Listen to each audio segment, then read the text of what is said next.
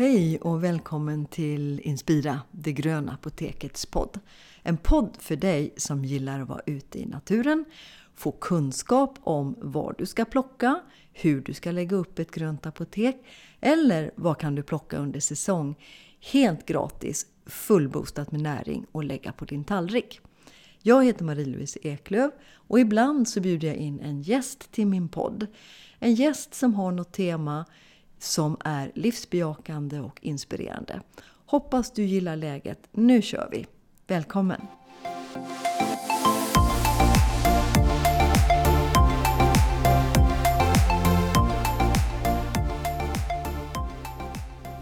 Ja, alltså det här är ju ett väldigt speciellt tillfälle den här podden spelas in.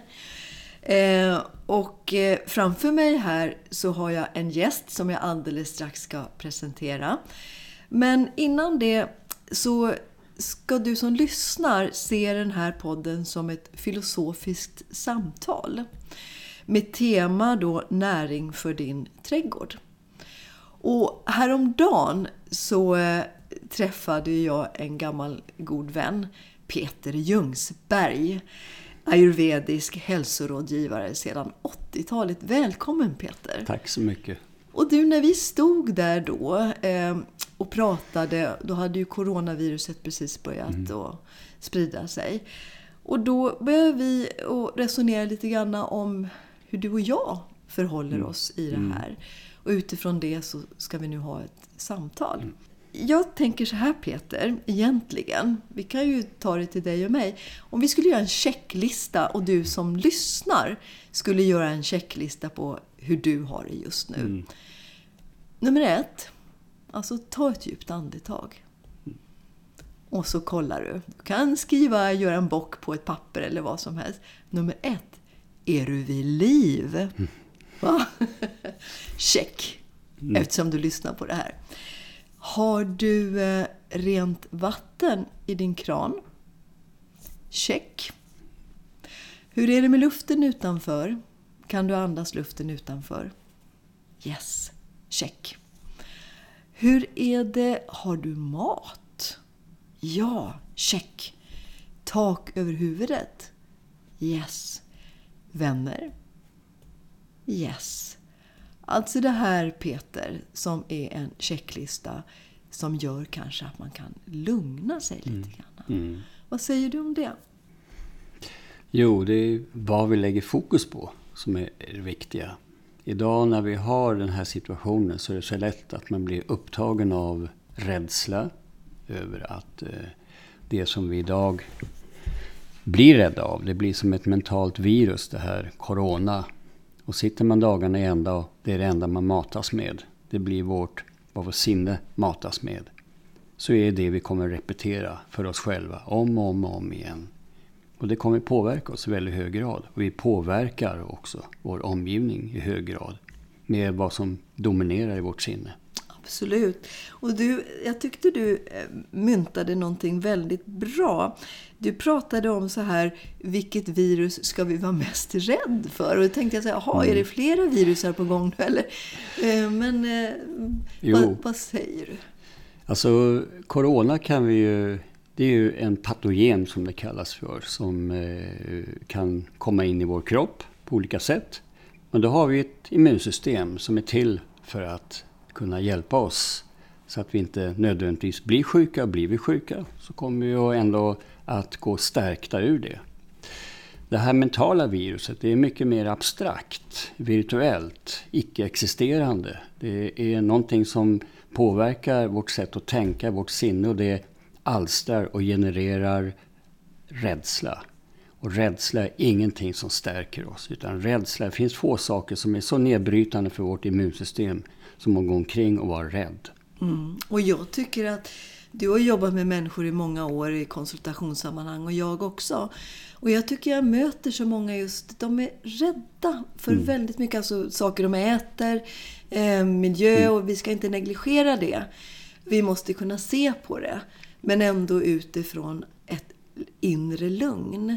För det är ju det andra som är så himla nedbrytande. Mm. Verkligen. Och där är det ju viktigt, som vi bägge två brukar ta upp, det här med balans. Ja, precis. Balans är ju nyckeln till hälsa. Eh, balans i livet. Och balans mellan det inre och det yttre. Eh, när det yttre tenderar att invadera oss idag med allting i form av nyheter och det vi idag, den situation vi har idag med, med coronaviruset och så vidare. Det är ju det enda som man hör från morgon till kväll. Och är man då beroende av nyheter så är det ju det enda vi matar sinnet med. Och där uppstår ju, tycker jag, en slags existentiell kris. När den yttre världen invaderar oss och gör att vår inre värld krymper. Och vad finns kvar? För det är här inne, det är den delen av vårt liv som ska få froda, växa, utvecklas. Hur mycket av vår uppmärksamhet lägger vi på att växa som människor inifrån? Och det är ju verkligen en tid nu. För att jag, det gör väl alla, man, man pratar med alla och man hör i affären och sådär. Och då har jag hört flera stycken säga ah det är så jäkligt. Jag måste vara hemma själv och, och jag är instängd och alltså allting det här. Och det kan ju vara för många mer eller mindre trevligt. Men jag tänker så här, vadå? Instängd med din värsta fiende? Eller? Ja. Hallå, är det inte dags? Mm. Jo, när jag själv har blivit min fiende nummer ett, då är klart, då har vi också problem. Och frågan hur är livet min vän eller min fiende? är en intressant fråga att ställa. Mycket. Eh, har jag livet med mig eller livet emot mig? Eh, hur har jag under mitt liv lärt känna mig själv? Hur bra känner jag mig själv egentligen? Mm. Den här karantänen kanske är en fantastisk möjlighet till en retreat där vi kan börja lära känna oss själva och göra någonting vi aldrig gjort tidigare. Vi hamnar definitivt utanför vår komfortzon. Vilket är nödvändigt, för att en förändring börjar alltid med att någonting känns inte som vanligt. Det känns inte bra. Nej.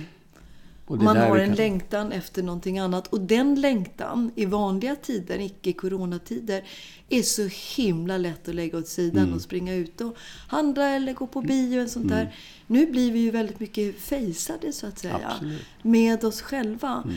Och det kan ju vara otroligt utmanande men också en fantastisk möjlighet som kommer göra gott kanske mm. resten av livet. Jag tror det. Det kan vara en vändpunkt för många faktiskt.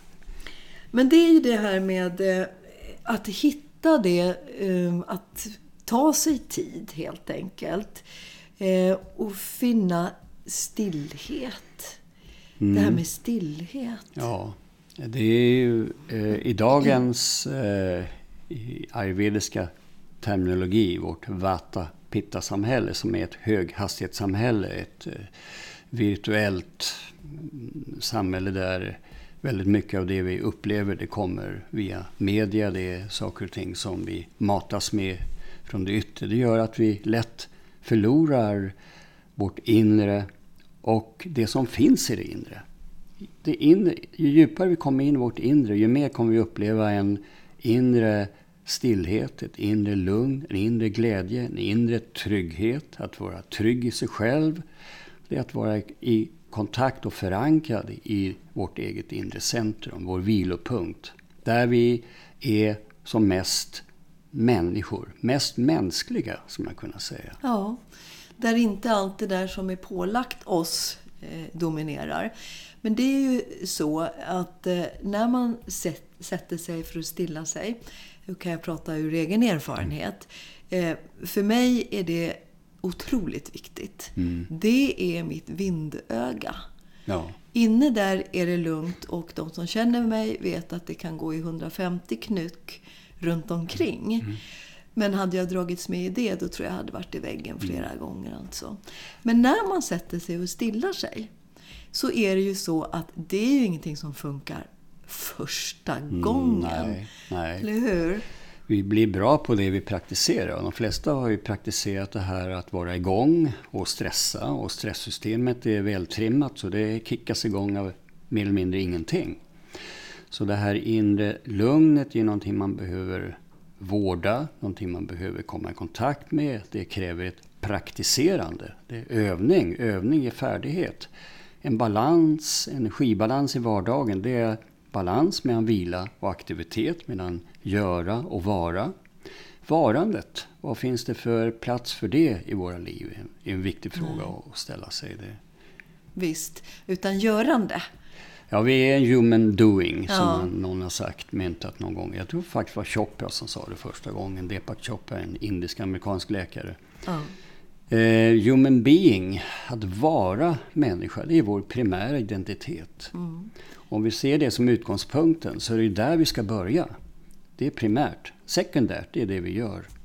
Sen är det ju klart om vi tänker på den här skickliga läkaren Anders Hansen som har sommarpratat om hjärnan och eh, den kapacitet och vad det beror på att vi gör som vi gör. Eh, det är ju också så att görandet är ju säkert en del av vår utveckling. Mm. Annars hade vi suttit mm. kvar i grottan du och jag. Eller hur? Absolut. Haft det här samtalet. Oh ja. eller? Absolut. Vem vet? Men eh, också det här som jag tycker, jag måste nog referera lite till Anders Hansen då. Där han pratar om rädsla. Mm. Och då utgår han ifrån urtidsmänniskan på afrikanska savannen. Som kanske låg och sov. Och så hörde då att det prasslade lite grann i gräset. Mm. Och då var det ju bättre att ta det säkra för det osäkra och tänka att det kan vara en tiger mm. eller ett djur. Mm. Så jag drar. Mm. Och eh, inte tänkte så här, men det är nog bara vinden, jag ligger kvar här. Och det är ju den här rädslan då som vi har och är födda med och ska mm. ha mm. för att överleva. Men det är också den som vi i de här tiderna måste försöka hitta en, en balans med. Jo, blir en överreaktion av rädsla så gagnar det inte oss. Eh, utan då råkar vi i panik. Och när paniken tar tag i oss så tänker vi inte speciellt klart. Då springer vi förmodligen fort iväg åt totalt fel håll. Det kanske är bättre att sitta still i båten och vara klarsynt och se vad är det som egentligen händer och agera utifrån det. Och inte låta paniken styra oss utan rädslan som en impuls som leder till att vi förstår att det är klokt nu kanske att eh, eh, ja, dra härifrån. Men inte i panik. Men inte i panik. För det är ju budskapet du sänder till immunförsvaret. Nu är vi tillbaks där. Men det tycker jag att du och jag är ju rörande överens om. Hur rädsla och panik kan verkligen sätta ner mm. våra ja. försvarare, de vita blodkropparna och hela det systemet extremt nedbrytande att gå omkring och vara rädd. Utan temat för det här lilla filosofiska samtalet det är ju då näringen mm. för mm. vår egen inre trädgård. Och vissa kanske bara tänker, vad då inre trädgård? Men det är ju en uppfattning om sitt mm. eget liv, vad man har Precis. att vårda. Har jag ett slagfält eller en öken inom mig? Eller har jag en prunkande vacker trädgård? Det är en metafor för vad vårt inre liv representerar för någonting. Vi blir det vi ser, vi blir det vi hör, vi blir det vi upplever. Vad lägger vi fokus på? Så att eh, lägger vi fokus på saker och ting som ger näring till livet, näring till trädgården, så innebär det att vi måste fokusera på sånt som är vackert i livet och som är verkligen eh, ger näring, rätt sorts näring. För själen, själslig näring. Många idag är tomma i själen. Man ser så mycket tomma ögon med rädsla, panik i blicken. När vi i oss själva redan har någonting som är så otroligt värdefullt att komma i kontakt med. Mm. Och det kräver övning som vi sa förut. Ja, det gör det. Och alltså varje försök räknas ju. Så att eh, ehm, om du som lyssnar aldrig har satt dig ner och tagit några djupa andetag och se om du inte kan stilla dina tankar. Och du, du kanske klarar en halv minut första gången. Mm. Varje försök räknas. Absolut. Och varje förändring börjar med ett steg. Eh, så är det.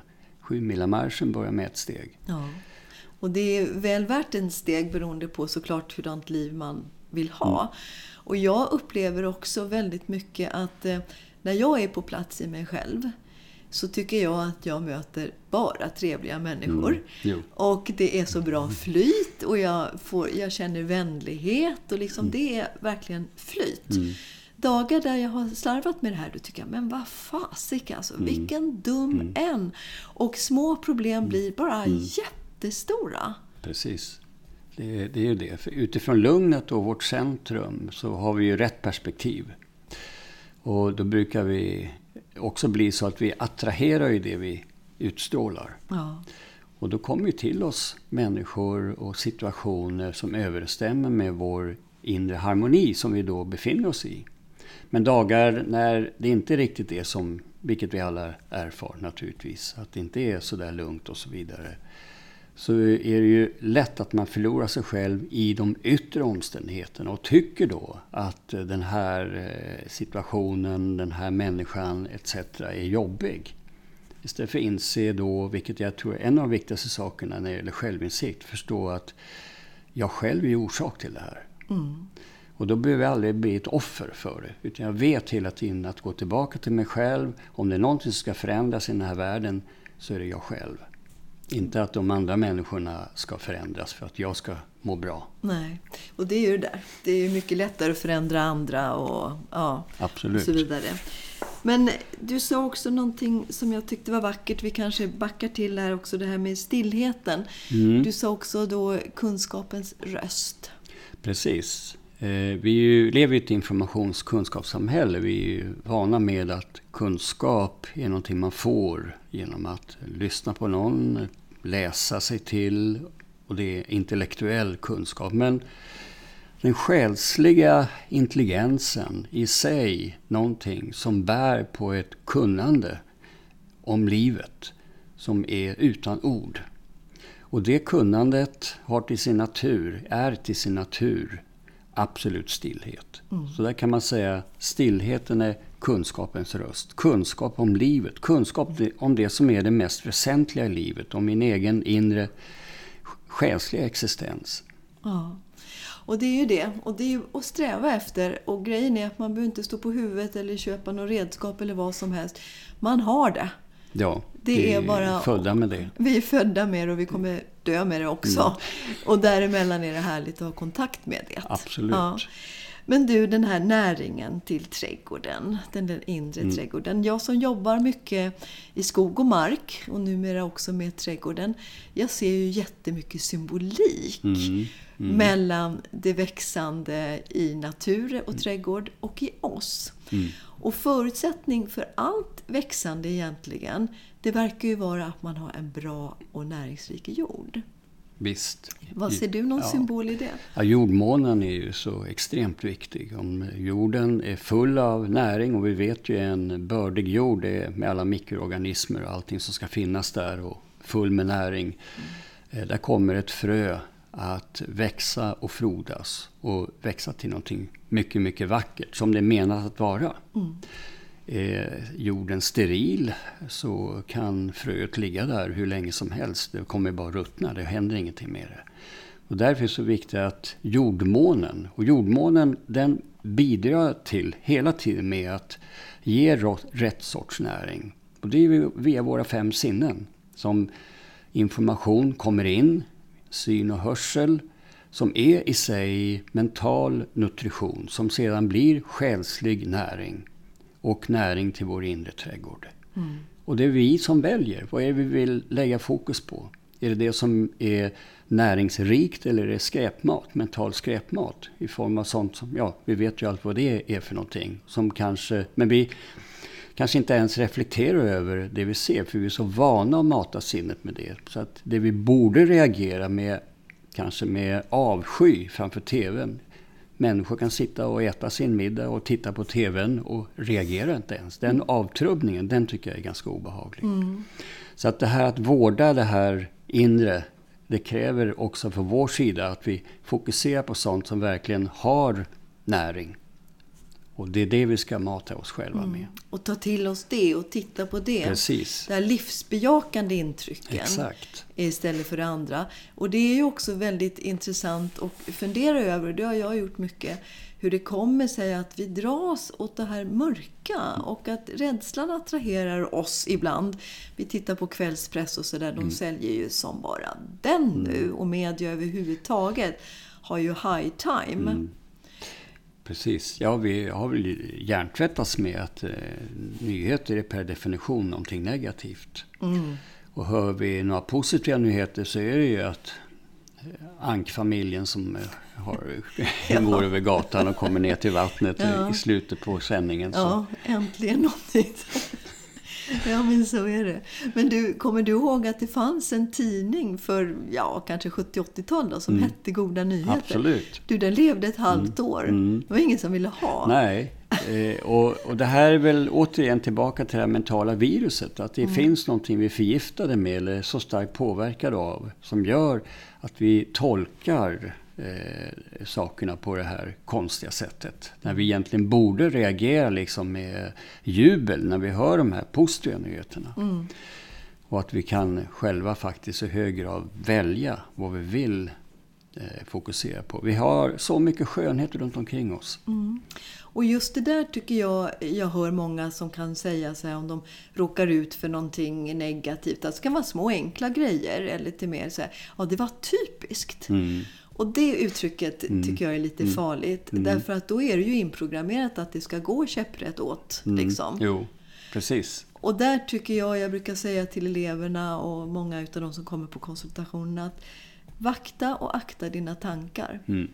De är så skapande åt Mm, bägge hållen. Absolut. Vi känner till placebo och motsatsen nocebo. Mm. Så tankar är inte att leka med, tankar och ord. De kan vara skillnad på liv och död, till och med. Eh, Och de kan göra oss friska från en svår sjukdom. Det finns massor med exempel på det. Det man kallar mirakulöst tillfrisknande. Det är spontan radikal remission som är att man från bara på några veckor kan bli helt frisk från en svår sjukdom där Ja. vi till och med varit dödsdömda. Så att vi har en enorm förmåga, en enastående förmåga till läkning som vi är födda med. Och den är så nära kopplad till vårt inre liv och det vi har som just det vi pratar om, den inre trädgården. Om den är i god form och mår bra, då ger den näring till vårt immunsystem. Och det kommer göra att vi blir urstarka, att klara av alla möjliga patogener. Svampar, virus, parasiter, bakterier, vad du vill. Pollen och så vidare. Ingenting kan skada oss när vi har den styrkan. Det kan kroppen ta hand om. Ja, och det förutsätter ju den här balansen ofta då. Och sen är det såklart genetiska svagheter som man kan dras med också. Det är ju en annan sak. Och samtidigt är vi inte slavar under våra gener. Epigenetiken beskriver ju att vi kan påverka våra gener till exempel. Där Ralf Sundberg, som Ralf Sundberg eh, var, jobbar som kirurg på Karolinska, skrev en bok om inflammation där han pratar just om att varje gen kan kopplas till inte en utan 30 000 varianter. Jesus. Och eh, där innebär att vi har alltså varje gen har 30 000 möjligheter. Eh, och det gäller inte bara människor, det gäller även växter och djur. Alla har den potentialen. Så då är frågan, vad är det vi fokuserar på när det gäller också det genetiska? Är det att vi ska låta vårt DNA växa till sin optimala eh, potential? Vilket finns inbyggt i, i, i, vår, i DNA. DNA är formbart. Det är otroligt formbart. Och det påverkas hela tiden av också hur vi mår, vad vi tänker, vad vi känner och så vidare. Och vad vi fokuserar på. Så att det är inte ristat i sten på något sätt. Och det är ju så häftigt därför att i de här tiderna så har det blivit så här liksom att typ nästan på, om man får corona så är det nästan på lika med, med döden. Liksom. Ja, det- och, och då har man, jag, jag har saknat jättemycket. Jag tycker jag har börjat de sista dagarna att ana lite andra vinklingar på Mm. nyheterna om det här faktiskt. Men under lång tid, liksom, det var bara Nej, det var bara typ att räkna med döden eller jätte, jättesjuk. Och man har inte pratat om vad kan jag göra förutom att tvätta händerna? Mm. Nej. Vart Mm. ska jag hålla Ja. mitt sinne? Mm. Och det här inspirerande hur immunförsvaret, vår egen inre läkare, Mm. kan få hjälp genom vad är tankarna, Mm. vara ute i friska luften, göra trevliga saker, Mm. hålla en god balans. Ja. Det har inte varit mycket alltså. Ingenting. Jag, jag tycker det är rent eh, ansvarslöst från media att nu bara basunera ut det här eh, rädsleperspektivet. och Skräckscenarierna. skräckscenarierna istället för att eh, ge oss en, eh, faktiskt en vision av att vi kan påverka och det är viktigt att vi bibehåller lugnet och vad vi kan göra för att stärka vårt immunsystem. Vara lugna, sova bra, se till att sköta vår sömn, äta bra och så vidare. Det är Mm. grunden för det. Det är ju grunden. Och där är det ju också då att man, som du sa förut, vi har hela tiden ett, ett val. Och ibland tror jag att man kan tycka det är lite jobbigt. Därför är det ju lättare att säga att det är du som gör si och så. Det är min arbetsgivare som gör att jag är si och så. Det är, det är samhället som gör att jag är si och så. Och till viss del kanske påverkar, men just det där att våga fatta att jag har så mycket i mina egna händer. Det tror jag är ibland det man inte riktigt vill ta Nej, tag i. inse att vi är inget passivt offer utan det är att ta tillbaka kommandot i vårt eget liv. Och det aktiva valet är att verka för sånt som är salutogent som man säger. Befrämja, stärker det friska, höjer oss som människor och på, på alla plan. Vilket det är häftigt ord, salutogent. salutogen. Det är Man liksom, skjuter salut, precis. tänker ja, jag. Absolut. underbart. Och det är ju motsatsen till patogen. Och, och, och det är ju det som stärker alltså friskfaktorer jämfört med riskfaktorer. De har ju fått bli matade med så mycket. Men vad är friskfaktorerna? Och vilka val har jag själv att eh, bidra till friskfaktorerna?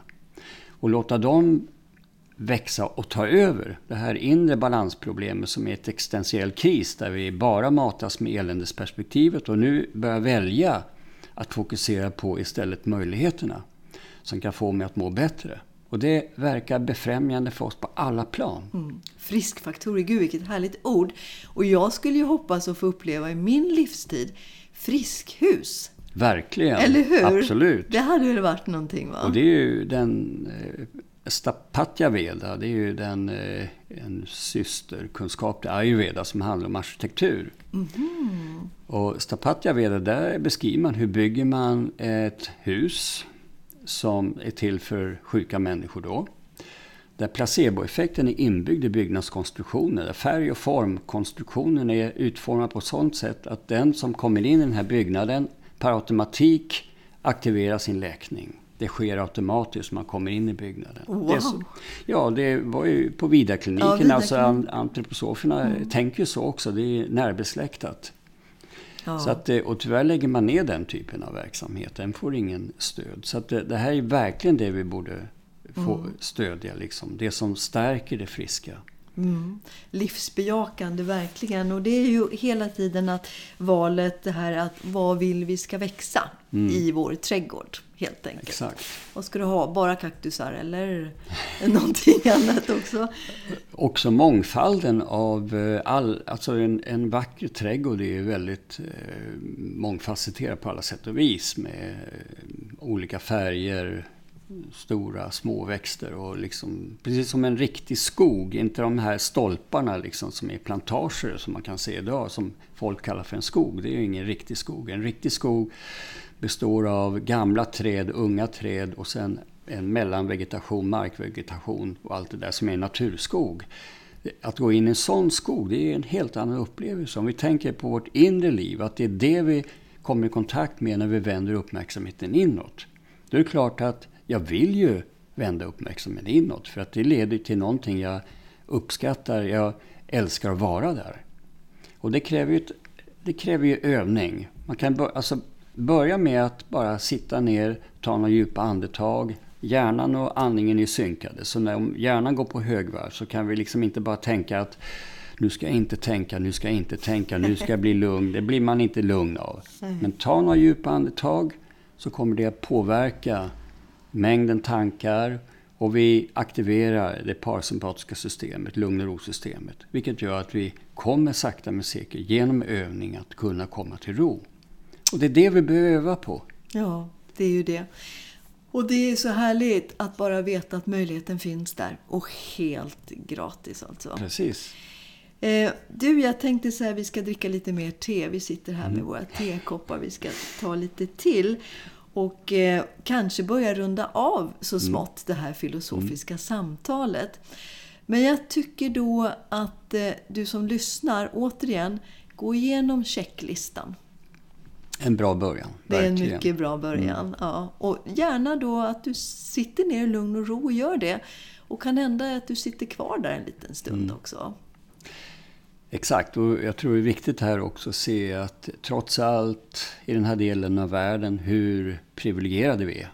Oh, ja. Och att eh, inse det att vi har sådana möjligheter. Och där vi pratar Maslows behovstrappa till exempel. Det du gav exempel på. Det är ju att vi har ju grunden tillgodosedd.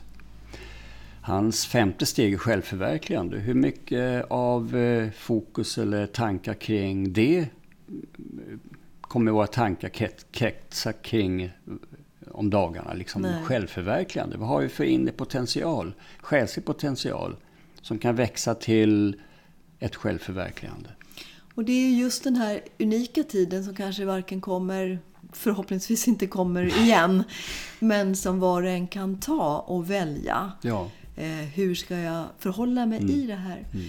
Och eh, Peter, vad skulle du säga? Har du tre tips avslutningsvis? Någonting här? Ja. Det första är ju... Man behöver inte bli rädd. Eh, bli inte rädd. är, är någonting jag kommunicerar till mina klienter och till människor runt omkring mig. Och att vi kan välja att börja odla vårt inre lugn. Och det kräver en aktivitet. För om vi passivt bara låter det som nu sker idag hända. Då leder det inte till lugn, det leder till rädsla. Men det är det vi inte ska låta få, få ta tag i oss. Utan det är lugnet vi vill komma i kontakt med. Och att se till att vi matar sinnet med sådana upplevelser för det finns mängder av det. Gå ut i naturen, det finns eh, musik, det finns konst, det finns saker och ting som verkligen kan vara sånt som matar sinnet med livsbejakande intryck. För det är vad vi matar sinnet och själen med. Mental nutrition, själslig nutrition. Så att vi inte upplever att vi är tomma i själen. Vi kan börja att växa inifrån. Och där kommer vi tillbaka till den här inre trädgården som ska blomstra, frodas, växa, utvecklas. Och då har vi inte längre det där balansproblemet som vi har idag. Att den yttre världen invaderar oss, tar över. Utan vi bör växa inifrån oss själva, inse, alltså lyssna till vår egen inre auktoritet och inse hur mycket som finns här inne. Som vi faktiskt kan knyta an till. Och som är så värdefullt. Och det är verkligen den stora inre resan. Det är verkligen stora äventyret i livet, att börja den resan. Det är min egen erfarenhet. Mm. Ja, vad spännande. Och eh, vi kan väl säga det Peter också att du och jag har ju under ja, 25 års tid när vi har i alla fall känt varandra. Vi har ju ett litet embryo till ett, en gemensam bok. Absolut. Ehm, där kanske din kunskap som ayurvedisk hälsorådgivare och min som komplementärmedicinare mm skulle kunna mötas. Ja, absolut. Men det får vi återkomma om. Mm. Och när man ska träffa dig Peter, hur, hur, hur är det Vera? Veda? Veda Lila, exakt. Där håller jag till. Jag sitter hemma och tar emot klienter, men man kan på vedalila.se. Barnhusgatan då? Barnhusgatan ligger butiken. Ja. Eh, och, eh, men på hemsidan kan man hitta tider om man önskar få kontakt med mig och en konsultationstid. Och även kurser. Så kan man gå in där och se vad jag har att erbjuda.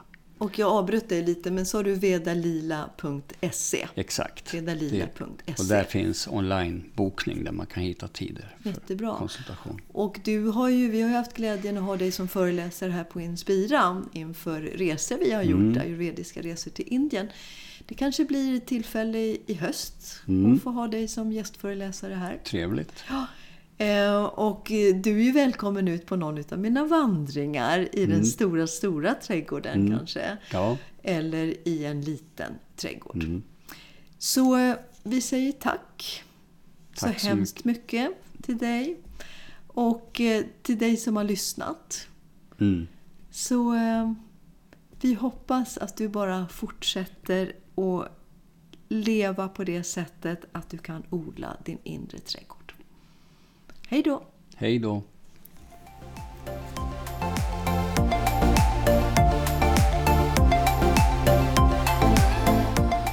Psst!